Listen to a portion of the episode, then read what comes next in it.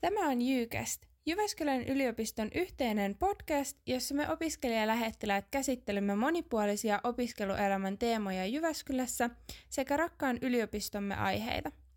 Minun nimeni on Aari Jentse ja aiheenamme tänään on maailman pelastaminen kahden tutkijan näkökulmasta. Juttelemme hieman siitä, millaista tutkijan ura on ja millaiselle henkilölle se parhaiten sopii. Tervetuloa kuuntelemaan.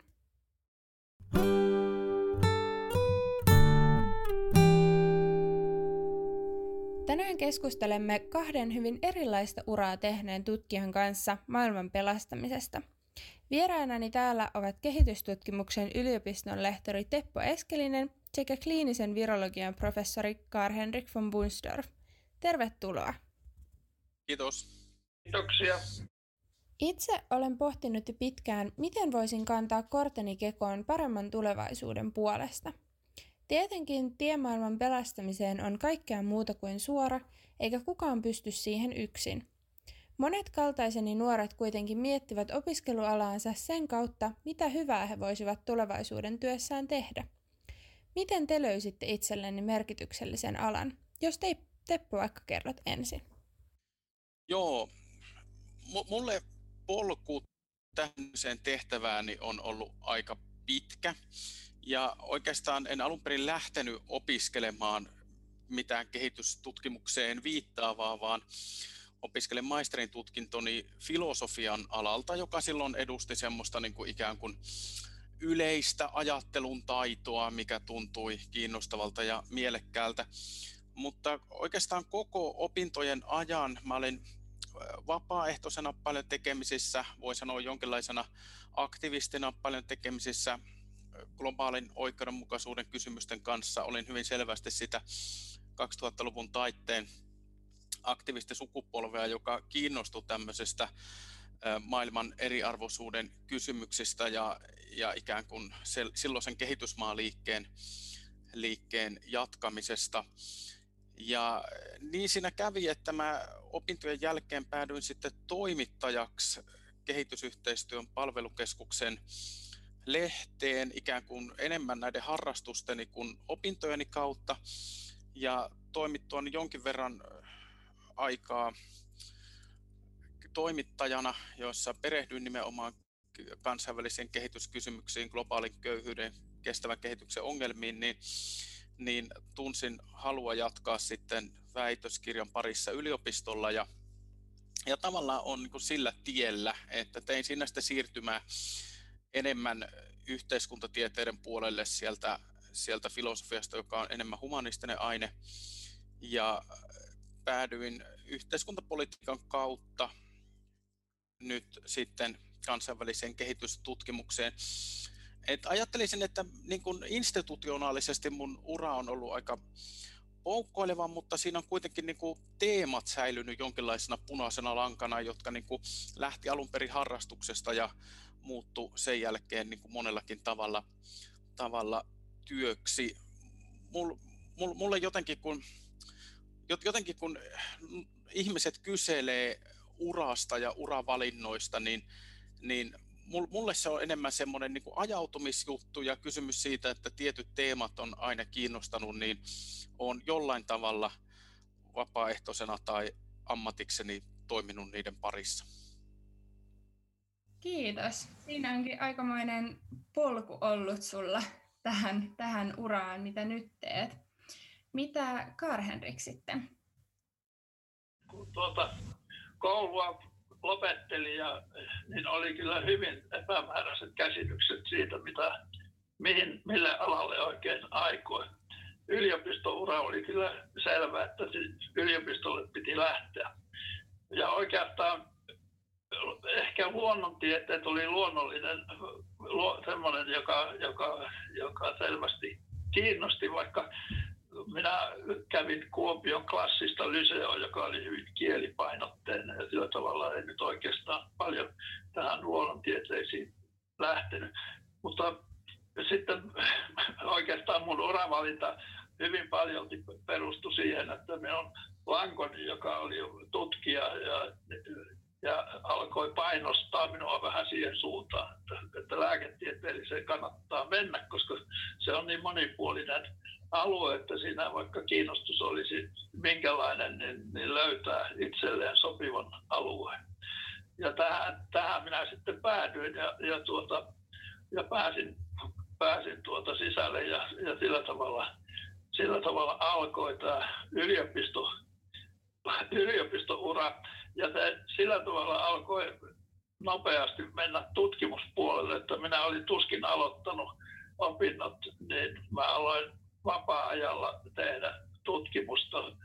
Ja, ja se, se oli tämmöistä hyvin, siihen aikaan hyvin, hyvin edistyksellistä, kun tuo elektronimikroskooppi oli tullut Suomeen ja, ja tämmöinen minä ryhdyin tätä elektronimikroskopiaa sitten niin kuin harrastamaan. Se minun tutkimusaihe oli, liitty siihen ja, ja tällä tavalla mä joudun tähän ultrastruktuuri, ultrastruktuuritutkimuksiin. Ja mun täytyy häpeäksi tunnustaa, että tämä lääketieteen opinnot, jotka tietysti vie oman aikansa, niin, niin niiden sivulla tämä tutkimustyö alkoi yhä enemmän, yhä enemmän nousta niin kuin etualalle ja mun opinnot oli vähän häpeällisen huonoja osittain, että, että kaikki energia meni tähän tutkimukseen kyllä.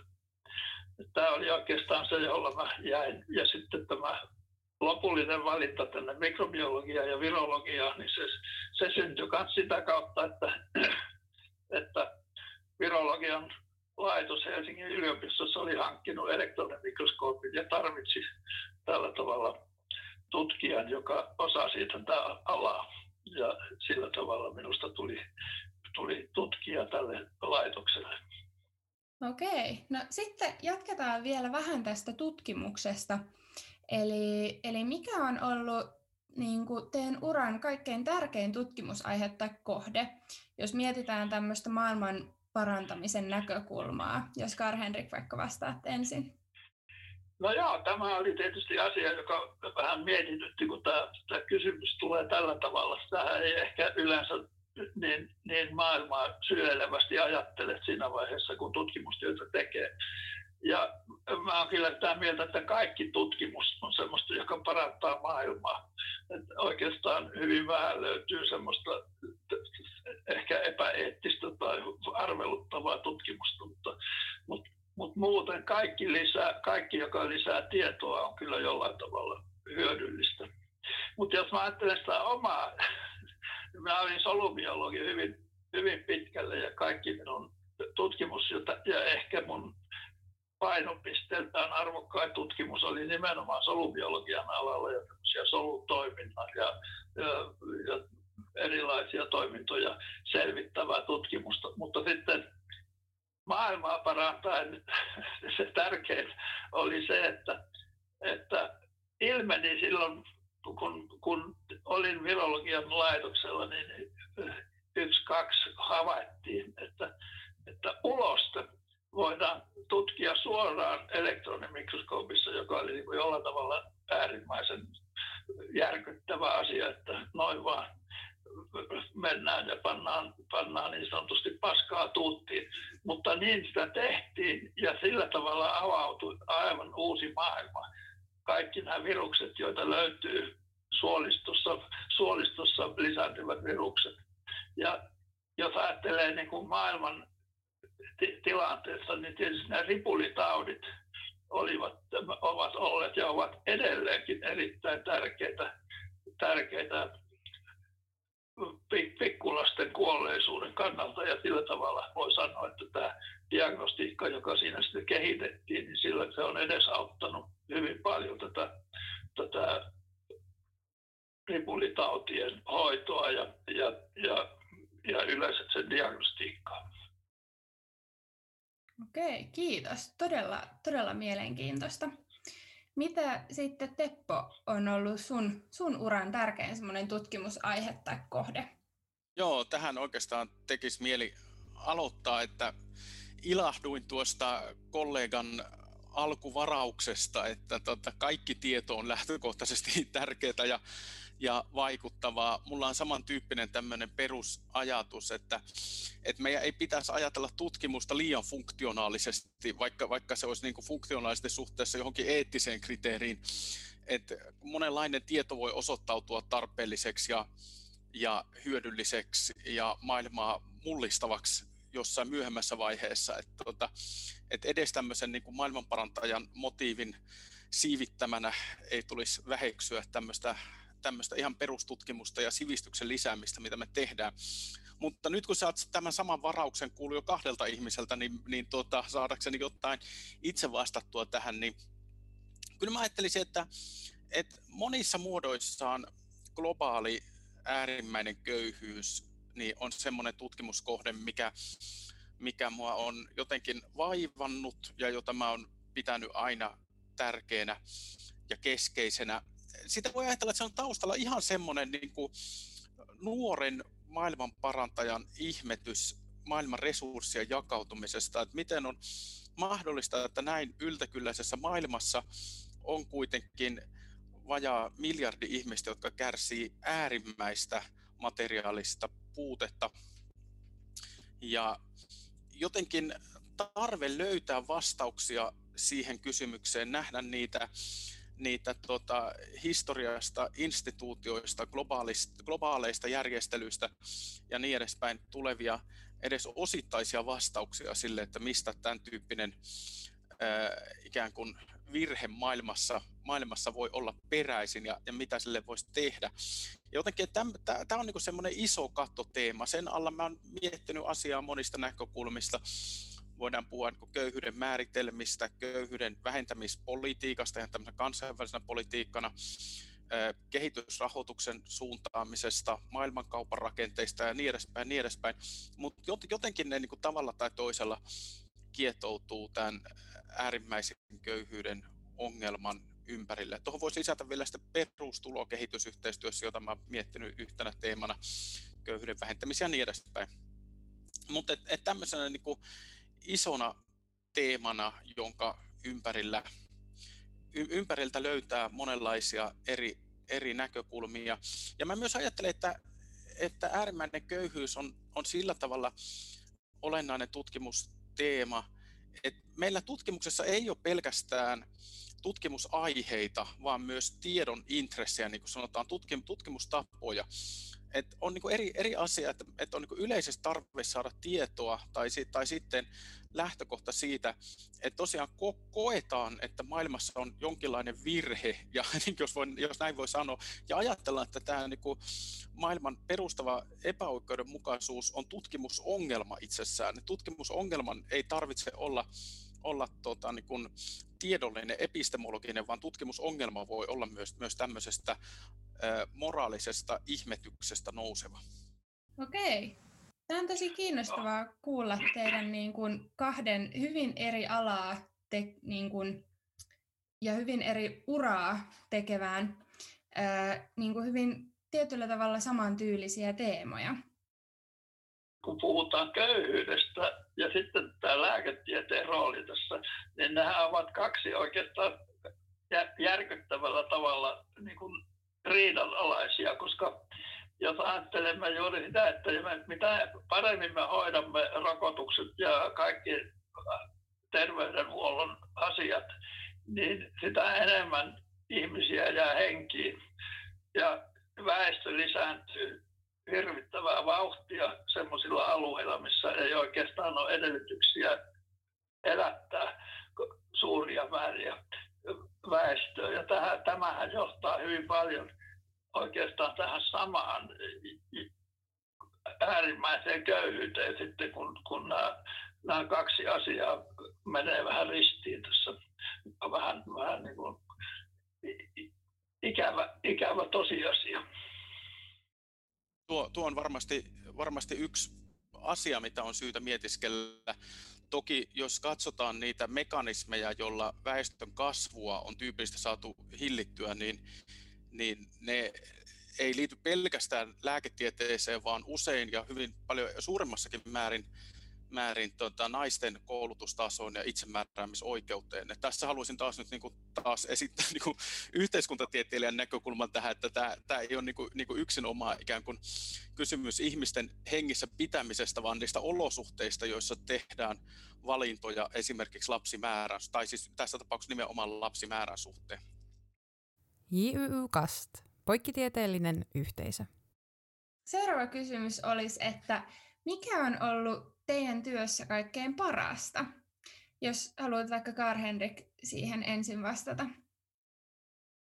No, minä sanoisin, että tutkijan työ yleensä on, on kyllä erinomaisen antoisa ja, ja, ja tässähän hyvin paljon puhutaankin tutkijan vapaudesta ja se on oikeastaan ehkä se semmoinen myönteisin asia, ja tutkimuksen va- tutkijan vapaus ei, ei merkitse sitä, että, että niin kuin, ei, ei tekisi töitä, mutta, mutta se, että sen voi jaksottaa ja tehdä niin kuin silloin, kun, silloin, kun on jotain, joka polttaa, niin silloin sitä tekee sitä työtä erinomaisella intensiteetillä ja sitten taas voi vähän hellittää välillä. Että siinä on tämmöinen, tämä e, e, vapaus on erinomaisen, erinomaisen viehättävä piirre tässä hommassa.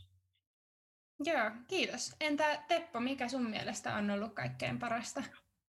Aika samankaltaisia ajatuksia tästä. Mä koen, että, että semmoinen työn, yliopistotyöhön liittyvä itse määrääminen on hirveän tärkeää, tai niin kuin vapaus kontrolloida omia aikataulujaan, mikä just tuottaa sen, että joskus on niitä suorastaan vähän niin kuin maanisia kausia kirjoittaa, ja sitten joskus voi huomata, että että tota, inspiraatiota on vähemmän ja sekin on ihan, ihan ok.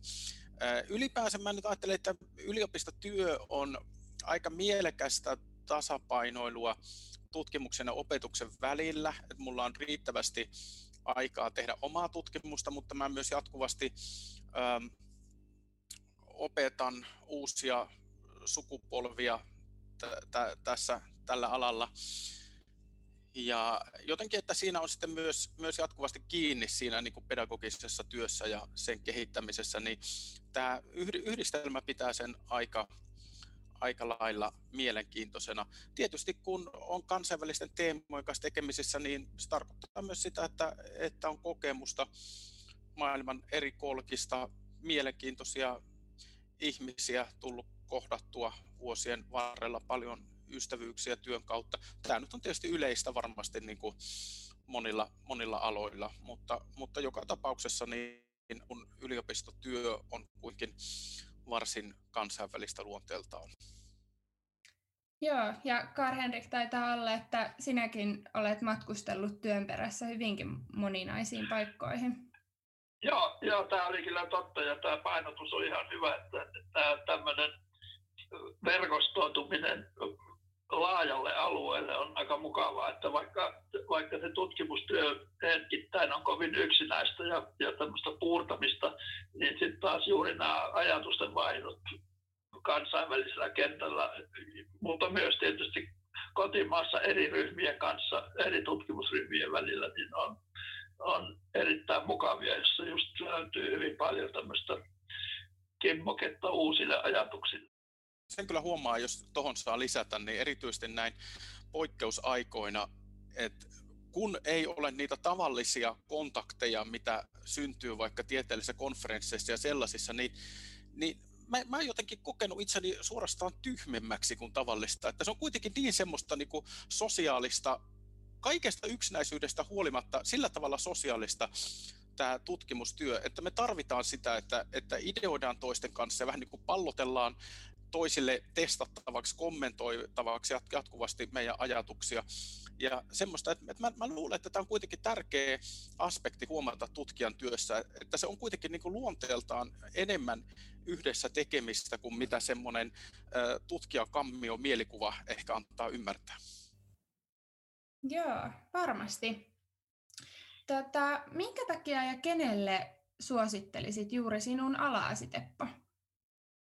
No, mun ala, jos ajatellaan kansainvälistä kehitystutkimusta, niin, niin tarkoittaa hyvin monille meidän opiskelijoille jonkinlaista uraa kansainvälisten järjestöjen parissa.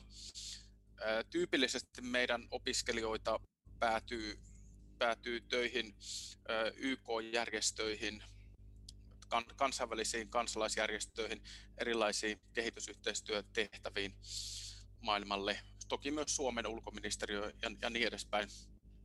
Et tätä alaa kun ajattelee, niin tarvitaan lähtökohtaisesti semmoista kansainvälistä henkeä, aika lailla uteliaisuutta maailmaa kohtaan ja semmoista jotain, jotain niin kuin maailman muuttajan paloa ja kärsivällisyyttä yhtä aikaa. Et joku semmoinen idea, että, että on niin kuin mielekästä olla tekemisissä semmoisten prosessien kanssa, joiden kautta maailma liikahtaa oletettavasti tai ainakin toivottavasti jotenkin parempaan suuntaan, mutta nähdä myös niiden äh, prosessien väistämätön hitaus ja jotenkin kestää sitä, sitä hitautta. Sitten tietysti usein ihmiset päätyy aika eksoottisenkin paikkoihin töihin. Se vaatii semmoista vähän seikkailijaluonnetta myös.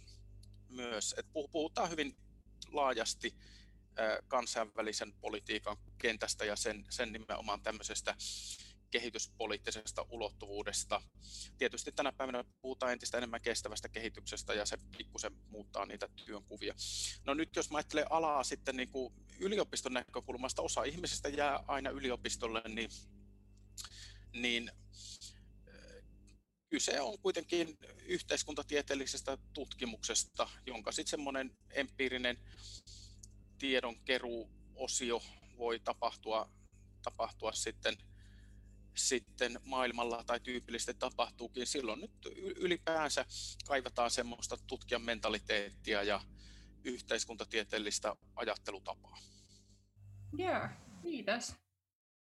Kiitos, kiitos. Entä sitten Kar Henrik, kenelle ja miksi suosittelisit sinun alaa? Ja minä sanoisin, että pitää olla, ensinnäkin pitää olla utelias ihminen.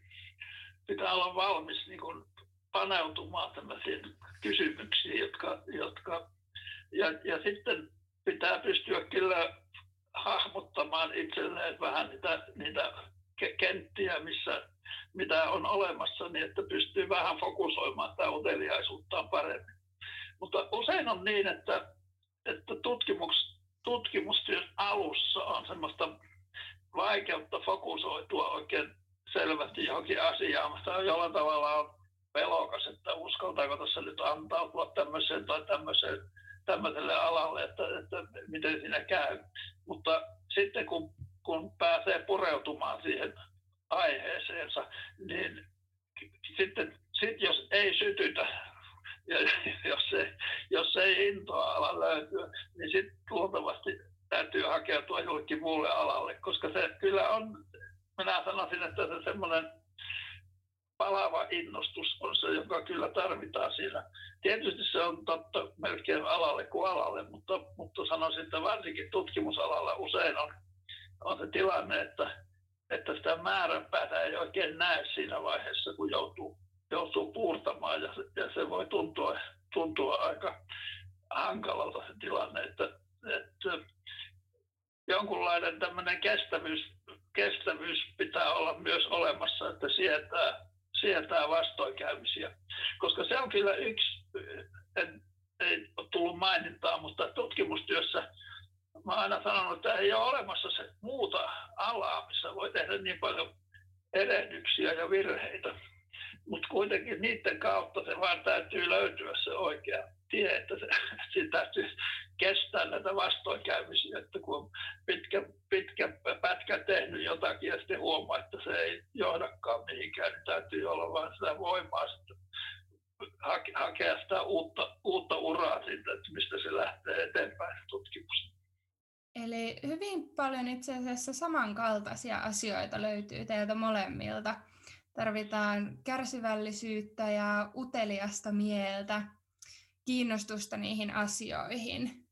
Niin tota, se on kyllä varmasti aivan totta. Olisiko teillä sitten jotain viimeisiä vinkkejä antaa semmoiselle vaikka ö, opiskelijalle, joka vasta hakee korkeakouluun, tai ehkäpä sellaiselle korkeakouluopiskelijalle, joka vielä vähän pohtii sitä omaa alaa tai oman alan suuntausta? Olisiko Teppo sulla jotain sellaista vinkkiä mielessä? Mä yleisesti toivoisin, että vielä uransa harkitsevilla nuorilla olisi aikaa rauhassa jotenkin tunnustella ja myös sitten käydä kokeilemassa jotain, jotain kursseja ja, ja löytää rauhassa omaa juttuunsa. Valitettavasti nykyyliopistolaitos tukee semmoista entistä huonommin. Mä koen, että mä saan vielä opiskella semmoisen niin hyvin korkean akateemisen vapauden aikana, aikana jolloin niin kuin ihmisillä oli enemmän tilaa ikään kuin et, etsiä itseään silloin parikymppisenä. Ää, mutta niin kuin edelleen mä nyt jotenkin niin kuin toivoisin myös näkeväni sitä, että, että nuoriso ei kokisi niin hirveätä stressiä niin nuorena eri urapoluista. Työelämä on semmoista, että se, siinä tulee yllättäviä suuntia ja, ja monenlainen osaaminen tulee kyllä käyttöön. Ja sitten taas voi olla, että, että ihmiset, jotka päättää hyvin tarkkaan ja sen, niin kuin, sen kapean uransa nuorempina, niin sitten joutuukin yllättymään taas, taas kielteisesti jossain, jossain kohdassa. Et musta, musta olisi mukava nähdä, että yliopistoon tultaisiin silleen yleisesti uteliaalla mielellä, eikä niin kuin jotenkin CV, tuleva CV niin kuin valmiiksi mietittynä. Kokeilisi vähän, vähän erilaisia kursseja, erilaista järjestötoimintaa, mitä siinä yliopiston ympärillä tapahtuu, tapahtuu ja, ja niin edespäin. Tämä nyt on tietysti tietysti tuota kaikkea muuta kuin mitä nykyyliopisto haluaa nuorille kertoa, mutta rehellisenä mielipiteenä niin näin. Mä, mä itse sitten opetan maisteriohjelmassa ja mä koen, että se maisterivaihe on, on aika hyvä sitten miettiä semmoisia semmoisia jo niin uraan, uraankin liittyviä kysymyksiä, että meille tulee kansainvälisen kehitysyhteistyön maisteriohjelmaan hakijoita hirveän monilla taustoilla. Tulee tota, paljon muutakin kuin yhteiskuntatieteilijöitä ja kasvatustieteilijöitä, jotka on näitä niin kuin ensiasiahakijoita. Meille tullaan, tullaan luonnontiedetaustalla, meille tullaan insinööritaustalla, ihan siis ihmisiä, ihmisiä, joita kiinnostaa nämä teemat, teemat niin tulee. Ja tämä on semmoinen kohta, että kun on kolme-neljä vuotta opiskeltu, niin, niin tota, osataan jo vähän, vähän hahmottaa sitä, että minkälaiset minkälaiset asiat voisi kiinnostaa työuralla. Ja se on myös yksi syy, miksi minusta on kiva opettaa maisteriohjelmassa. Kiitos. Tota, ainakin omalta kohdaltani voin sanoa, että, että on ollut nimenomaan tärkeää kokeilla niitä erilaisia asioita ja, ja käydä vähän eri, eri alojen kursseilla täällä yliopistolla. Ja se on ollut kyllä mun mielestä ehdottomasti niin kuin hieno asia, että täällä Jyväskylässä kuitenkin niin kuin on mahdollista kokeilla eri, eri kursseja, vaikka ehkäpä sitä vapaa-valintaista oppikokonaisuutta ei ole enää, tai se ei ole ehkä ihan, ihan niin laaja kuin mitä se on saattanut joskus olla, mutta silti olen kokenut, että, että aika hyvin olen päässyt niin kuin kokeilemaan erilaisia asioita.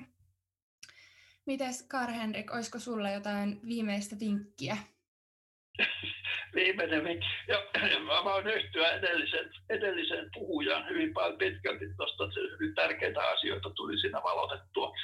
Ja ehkä juuri tämä nykyinen, nykyinen tilanne, joka, joka, josta itse onneksi selvisi, että tämmöinen valtava kiire heti kun pääsee vaan sisään, niin pitää mennä kuin juna läpi ja, ja päästä työelämään takaisin, niin se on, se on kyllä hyvin valitettavaa niin kuin tämmöisen yliopistollisen ajattelun kannalta, että pitäisi saada just vähän aikaa hengähtää ja pysähtyä miettimään että niitä asioita ja ehkä juuri siinä vaiheessa vähän hieno säätää niitä omia, omia pyrkimyksiä ja halujaan, että, että ei, ei joudu niin hirvittävän tämmöisen vauhtipyörää, jossa ei ehdi koskaan ajatella oikein kunnolla mitään. Joo, Hei, kiitos kovasti teidän vastauksista ja tästä keskustelusta. Mun mielestä ainakin on ollut tosi kiinnostavaa kuulla teidän urasta ja vinkkeistä tuleville korkeakouluopiskelijoille. Kiitos, kun olitte mun vieraana täällä. Kiitos. Kiitos. JYU Cast. Become United. Lisätietoa hakukohteesta saat opintopolusta tai voit myös ottaa suoraan yhteyttä meihin opiskelijalähettiläisiin Instagramissa at uniofjyväskylä. Seuraavassa Urapodcastin jaksossa Jemina esittelee sitä, miten valmistumisen jälkeen saat mahdollisimman hyvän startin elämään.